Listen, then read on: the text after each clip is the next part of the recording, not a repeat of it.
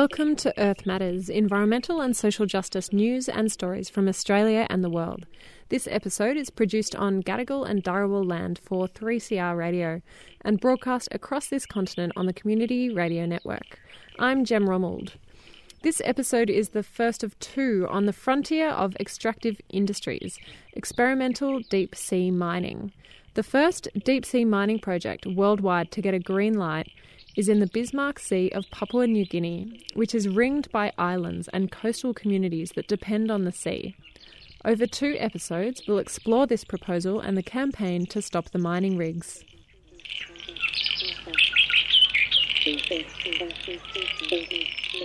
Uh, my name's Natalie Lowry. I'm the communications coordinator for the Deep Sea Mining Campaign.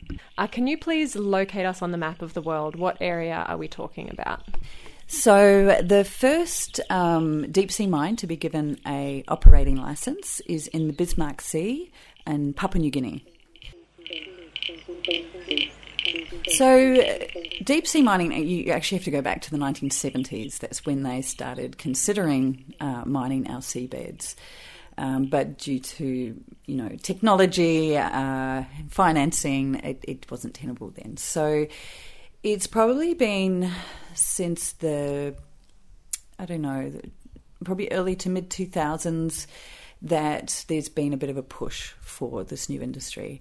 And Nautilus sort of came on the scene uh, probably around 2007 and actually was pushing um, to start in another part of the Bismarck Sea, kind of on the other side, near Karkar Island and Bagabag Island in Madang province. Um, and Nautilus is a it's a Canadian company. Um, it's a small company, and this is definitely experimental. Uh, the people behind Nautilus, the two main investors, one is a Omani uh, billionaire, and the other one is a Russian oligarch and billionaire, one of the richest men in Russia. Um, and then one of the investors, a smaller investor in it, um, but a massive mining company, is Anglo American. Uh, there were other companies in the beginning, including Barrick Gold, but they have sort of pulled out. Uh, and even Anglo American's investment has gone down to about, I think, maybe somewhere between 3 and 5% now. So the main investors are these, these two billionaires, mm. um, which makes it quite difficult for us to uh, target them and campaign in terms of a finance investor campaigning.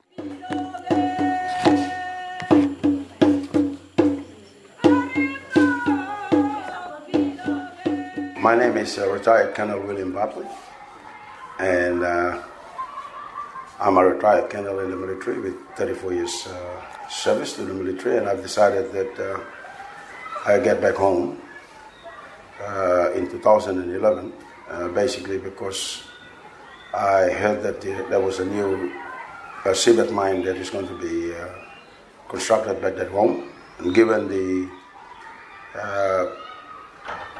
situation back at home, which a lot of people uh, do not know about the uh, issues of seabed mining, and it's going to be the first of its kind. So I thought that one of the issues that I can be able to address is uh, to be there with them to advise them on the uh, impact of this uh, new development initiative that is taking place in the uh, in the west coast of New Ireland, where Solwara One seabed mining is uh, going to be undertaken and uh, to Solwara 12, which is now been underexplored. Yes, so that is me, uh, retired Colonel William Bartley. So this um, Nautilus Minerals Solwara 1 project, do you have concerns if it went ahead? Like, do you think there'll be some impacts? Yes, definitely. Yeah. the issue is that this is going to be the first of its kind globally.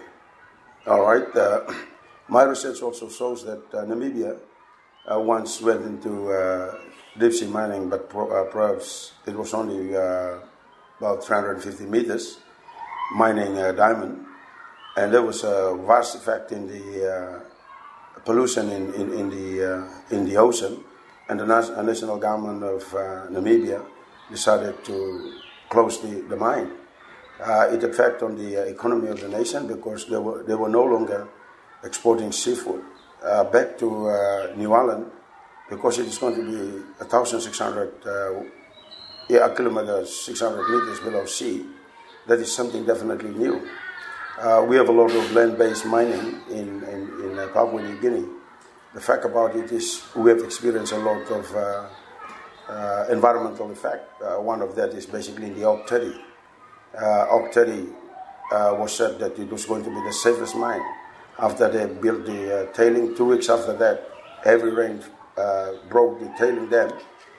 And what has happened to Fly River is catastrophe. it has affected the the uh, marine life, uh, the livelihood of the people, and uh, I was just wondering what kind of effect it would happen to the sea.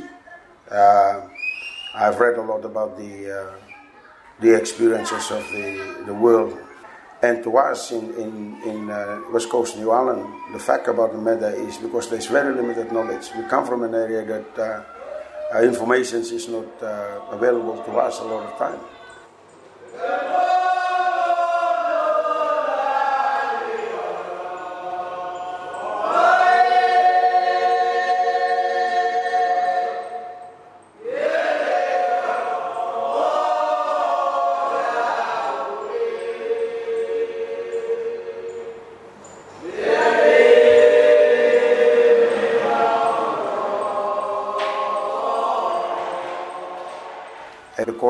Also cultural uh, uh, practice with the sea through the shark calling, uh, which is a very renowned culture that has been captured globally. not only that, the fact about it is our livelihood depends entirely on, on the sea. Uh, the sea is our hospital. The sea is our garden. Uh, we depend on the sea uh, through cultural traits, through, through our spiritual belief. And um, because of very limited knowledge and because this is going to be the first of its kind. I, I was just wondering what kind of impact. And given the kind of uh, uh, situations that we were in, I thought that that would be a breach to the people. And yes, we have taken this matter up with the Prime Minister. I have actually wrote to the Prime Minister, the Deputy Prime Minister, the Mining Minister, who also come from the same district, uh, uh Byron Chan and uh, the Minister for Environment, uh, Pundari, who was then the mining minister, who actually approved the uh, environmental impact study. Uh, up until today, I have not received any response. That was retired Colonel William Bartley from New Ireland Province in Papua New Guinea, being interviewed by Natalie Lowry, who we also heard from at the top of the show. William Bartley spoke about the negative experience of mining on land in PNG and in other parts of the world and his lack of confidence in a new experimental form of mining going well. Natalie is the communications coordinator for the Deep Sea Mining campaign and will tell us more about the process of deep sea mining. And why is it in Papua New Guinea? Why, out of anywhere in the world, have they focused in on this particular area in the Bismarck Sea to to try out this new method? I'd say in part because uh, Papua New Guinea was easy place to get something like this up and running with the government there and uh, the unfortunate sort of corruption. Uh, and you only have to look at Papua New Guineans' land based mining to see that um, there's been a lot of disasters. The lack of you know any sort of regulation or monitoring in a place like Papua New Guinea, um, it makes it a lot easier for a company to have this experimental kind of seabed mining um, and and to get it try and get it up and running. And it isn't operating yet. It's they're aiming to try and operate in the first quarter of 2019, but they originally were wanting to operate in 2011. So it has been push back and push back. And in part, it's because of lack of investment. So financially, Nautilus is not in a great way. Um, and also technology. But they have the technology now. The three main machines are in Motukea Island, close to Port Moresby, um, and they're currently being tested in what we see as kind of crazy testing conditions that don't actually replicate 1500 metres down in the ocean.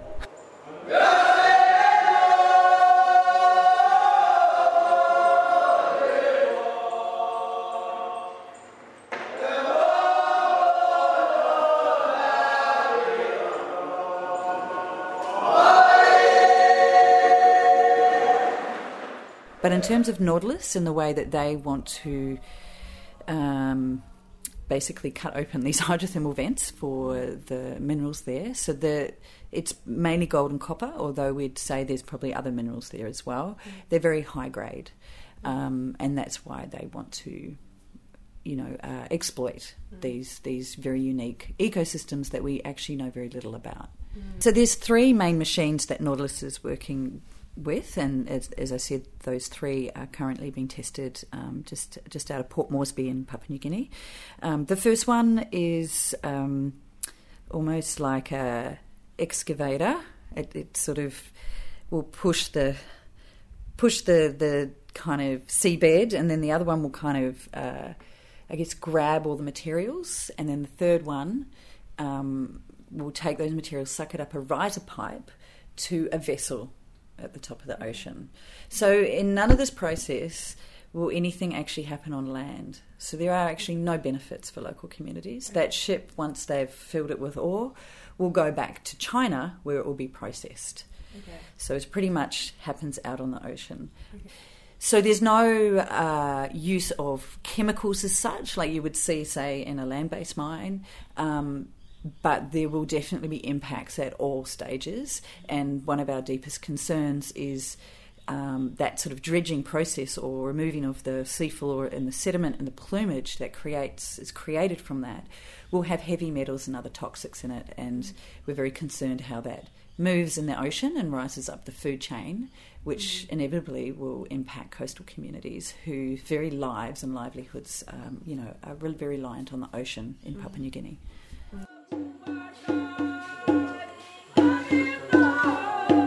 My name is Larina Moea. I am from Sepik, but I am here in Namatanai for almost six years, going seven. And I am a mother in the house, but I have completed studies at UPNG social work.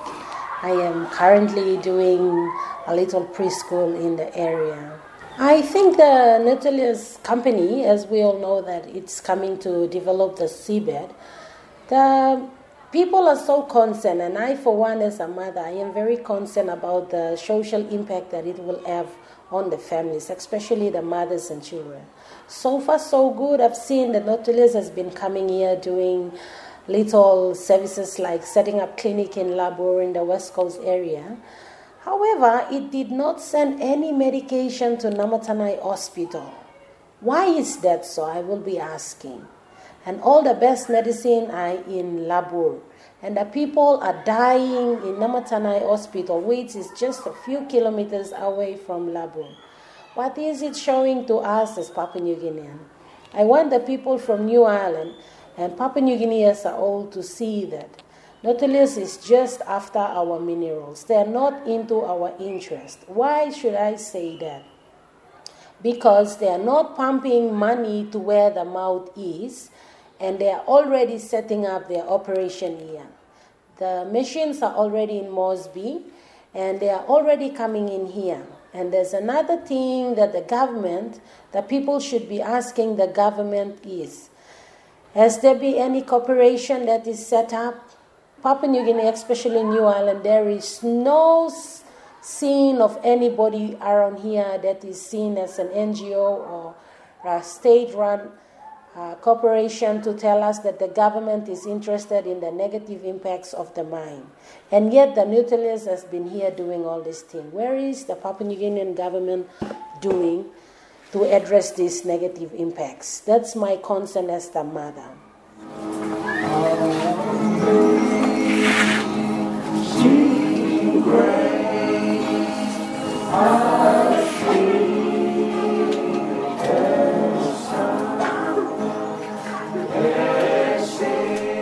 This is Lorena Morea, a teacher in the New Ireland province, which is the islands to the east of the proposed Solwara 1 mining project. She's been speaking about the shallow and misguided attempts of Nautilus to win social consent for the deep sea mining proposal. I realized that the West Coast people, starting from Labur, Raben, and down all the way to Susuruha Konoagil, on the west coast of New Ireland, it's very rocky and rugged. And there is no way that you can be able to grow cress crop. So they are depending entirely on betel nut and they are living next to the sea, actually, like Hanuabada, they are just sleeping on the sea. As such, there is no way that they can walk up and build their houses on the land. I mean, the inner bushes. They are living on the sea. And if this mining thing is going on, it will bring in concrete, it will bring in bigger rocks, and it will bring in all the spillage of um, oil and other waste material onto the shore. It will really spoil the living space for the people and also the marine that is associated with the people. They are entirely dependent on fish as their appetite. And if the mining continues, how would our people from the west coast of New Ireland live, especially the west coast and the Duke of York Island, and also the Djaul people going towards Lavongai? How would they live? The sea is very important to them. Can the government start thinking how these people live? Can they just postpone the mining to some other time so that they do a good feasibility study and see that this mining is necessary or not?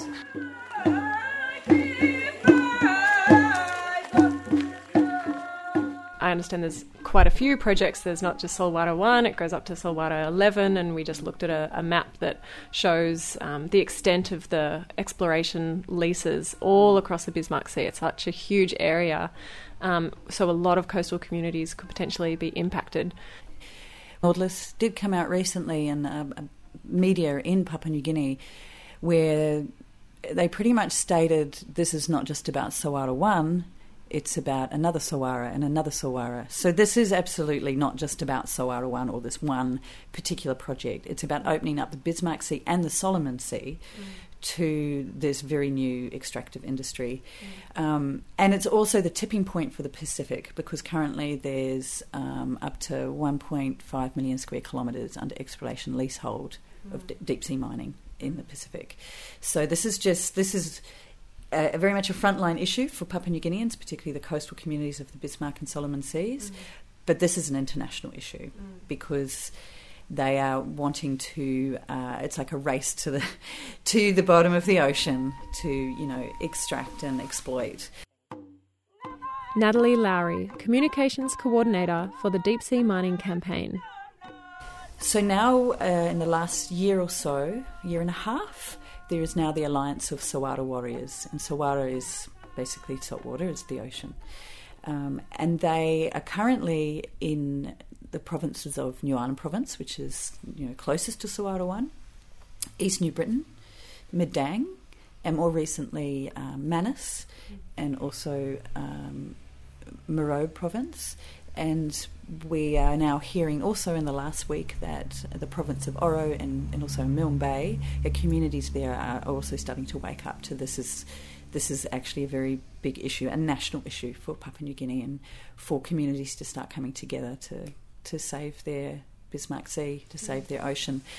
Um, so that's the grassroots and those communities engage in uh, awareness raising, using cultural performances, uh, um, coming together also as the alliance. So from their different provinces and working together, and, and I guess over the next year they really want to build and keep building this alliance across Papua New Guinea. Mm.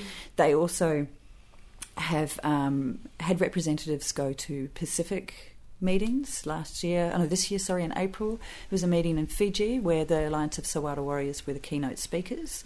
Mm. Um, and their call for a ban on seabed mining in PNG and across the Pacific was then echoed by church leaders who were also at that meeting. Mm. Um, so now the churches, we have uh, PNG Cardinal John Ribat, who has come out very, very strongly um, the Lutheran Church. And, and the churches in places like Papua New Guinea and actually across the Pacific represent millions of people. Mm. This is very important that they um, are standing with these local communities mm. and coming out very strongly.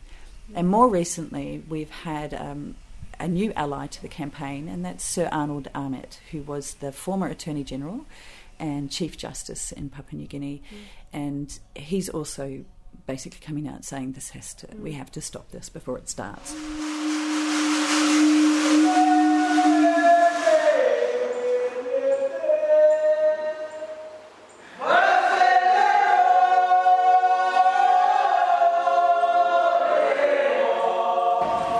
my name is uh, Jenny Jack.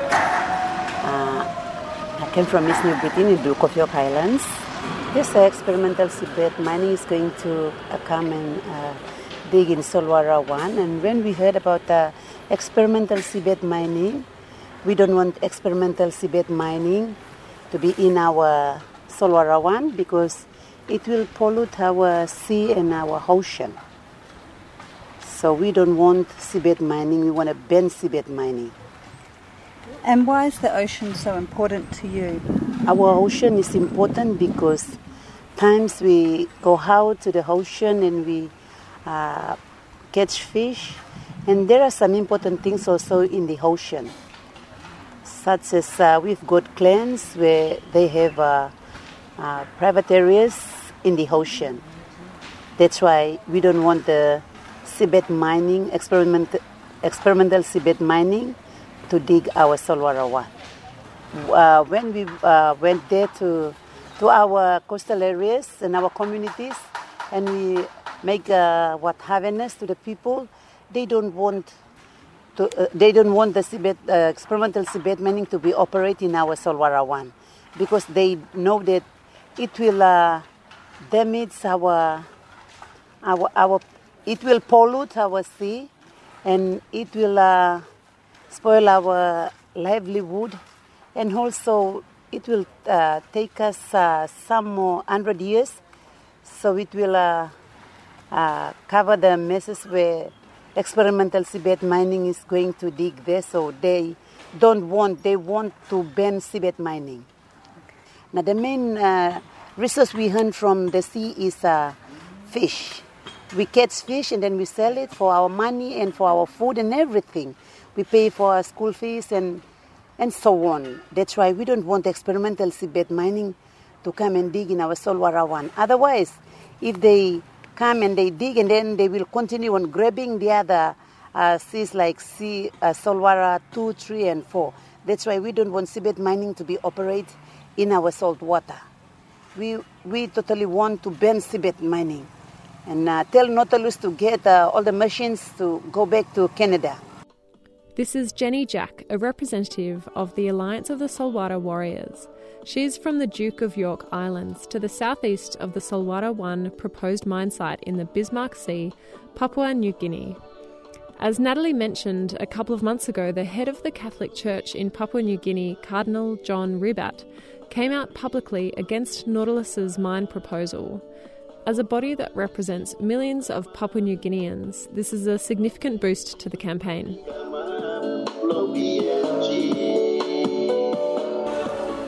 My name is Godfrey Jordan Abage. I am the Caritas coordinator for Kauru Parish. I am currently the coordinator on the ground working t- together with uh, John Momori from Namatanai Parish and Jonathan Mesulam from the West Coast Development Foundation. We've made a good team so far, and since the Bishop Cardinal Sir John Ribat uh, releases his statement uh, on behalf of the church saying no to seabed mining, we took up the, the message from there and we started doing awareness about two months ago. And we are a strong team on the ground.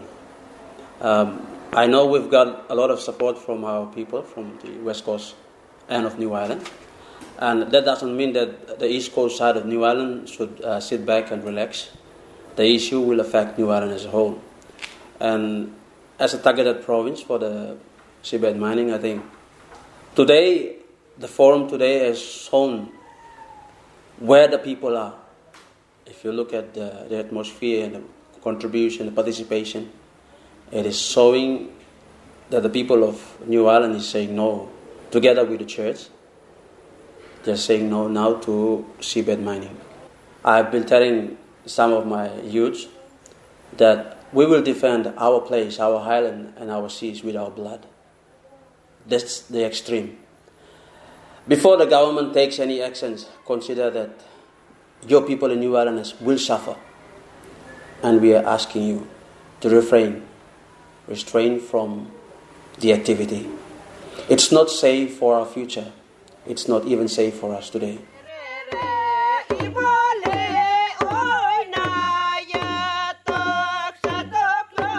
And the other thing also is because experimental seabed mining is first of its kind. They're going to uh, have it in our in, in our country. So that means why not they go back to their country and do their experimental seabed mining in their country, but not our country, Papua New Guinea and East New Britain and New Ireland and even our Solwara one. That's why we want experimental seabed mining to be banned. And also, it's an experiment. So anything can be happen to our life. Because in the land, we know how deep is the land is, and in the sea, we don't know how. That means anything can be happen.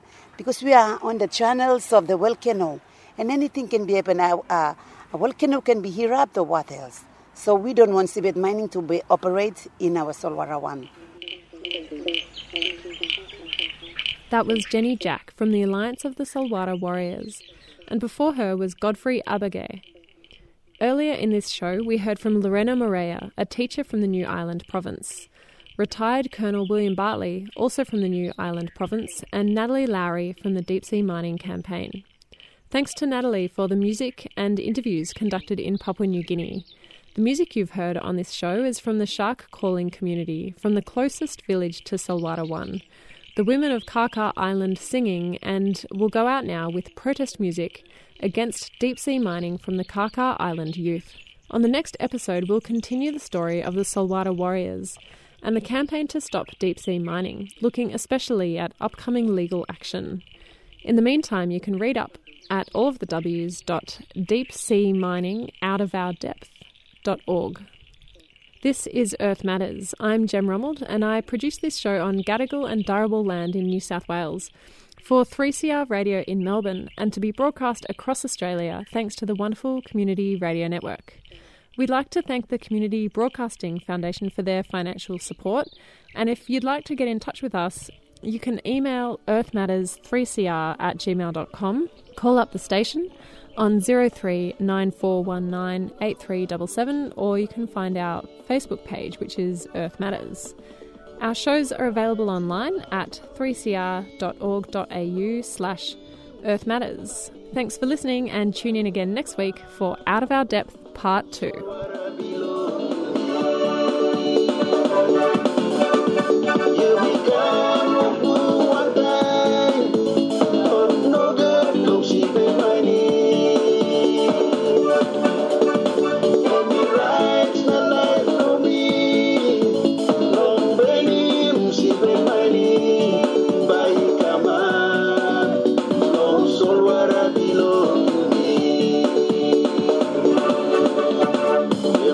Lord,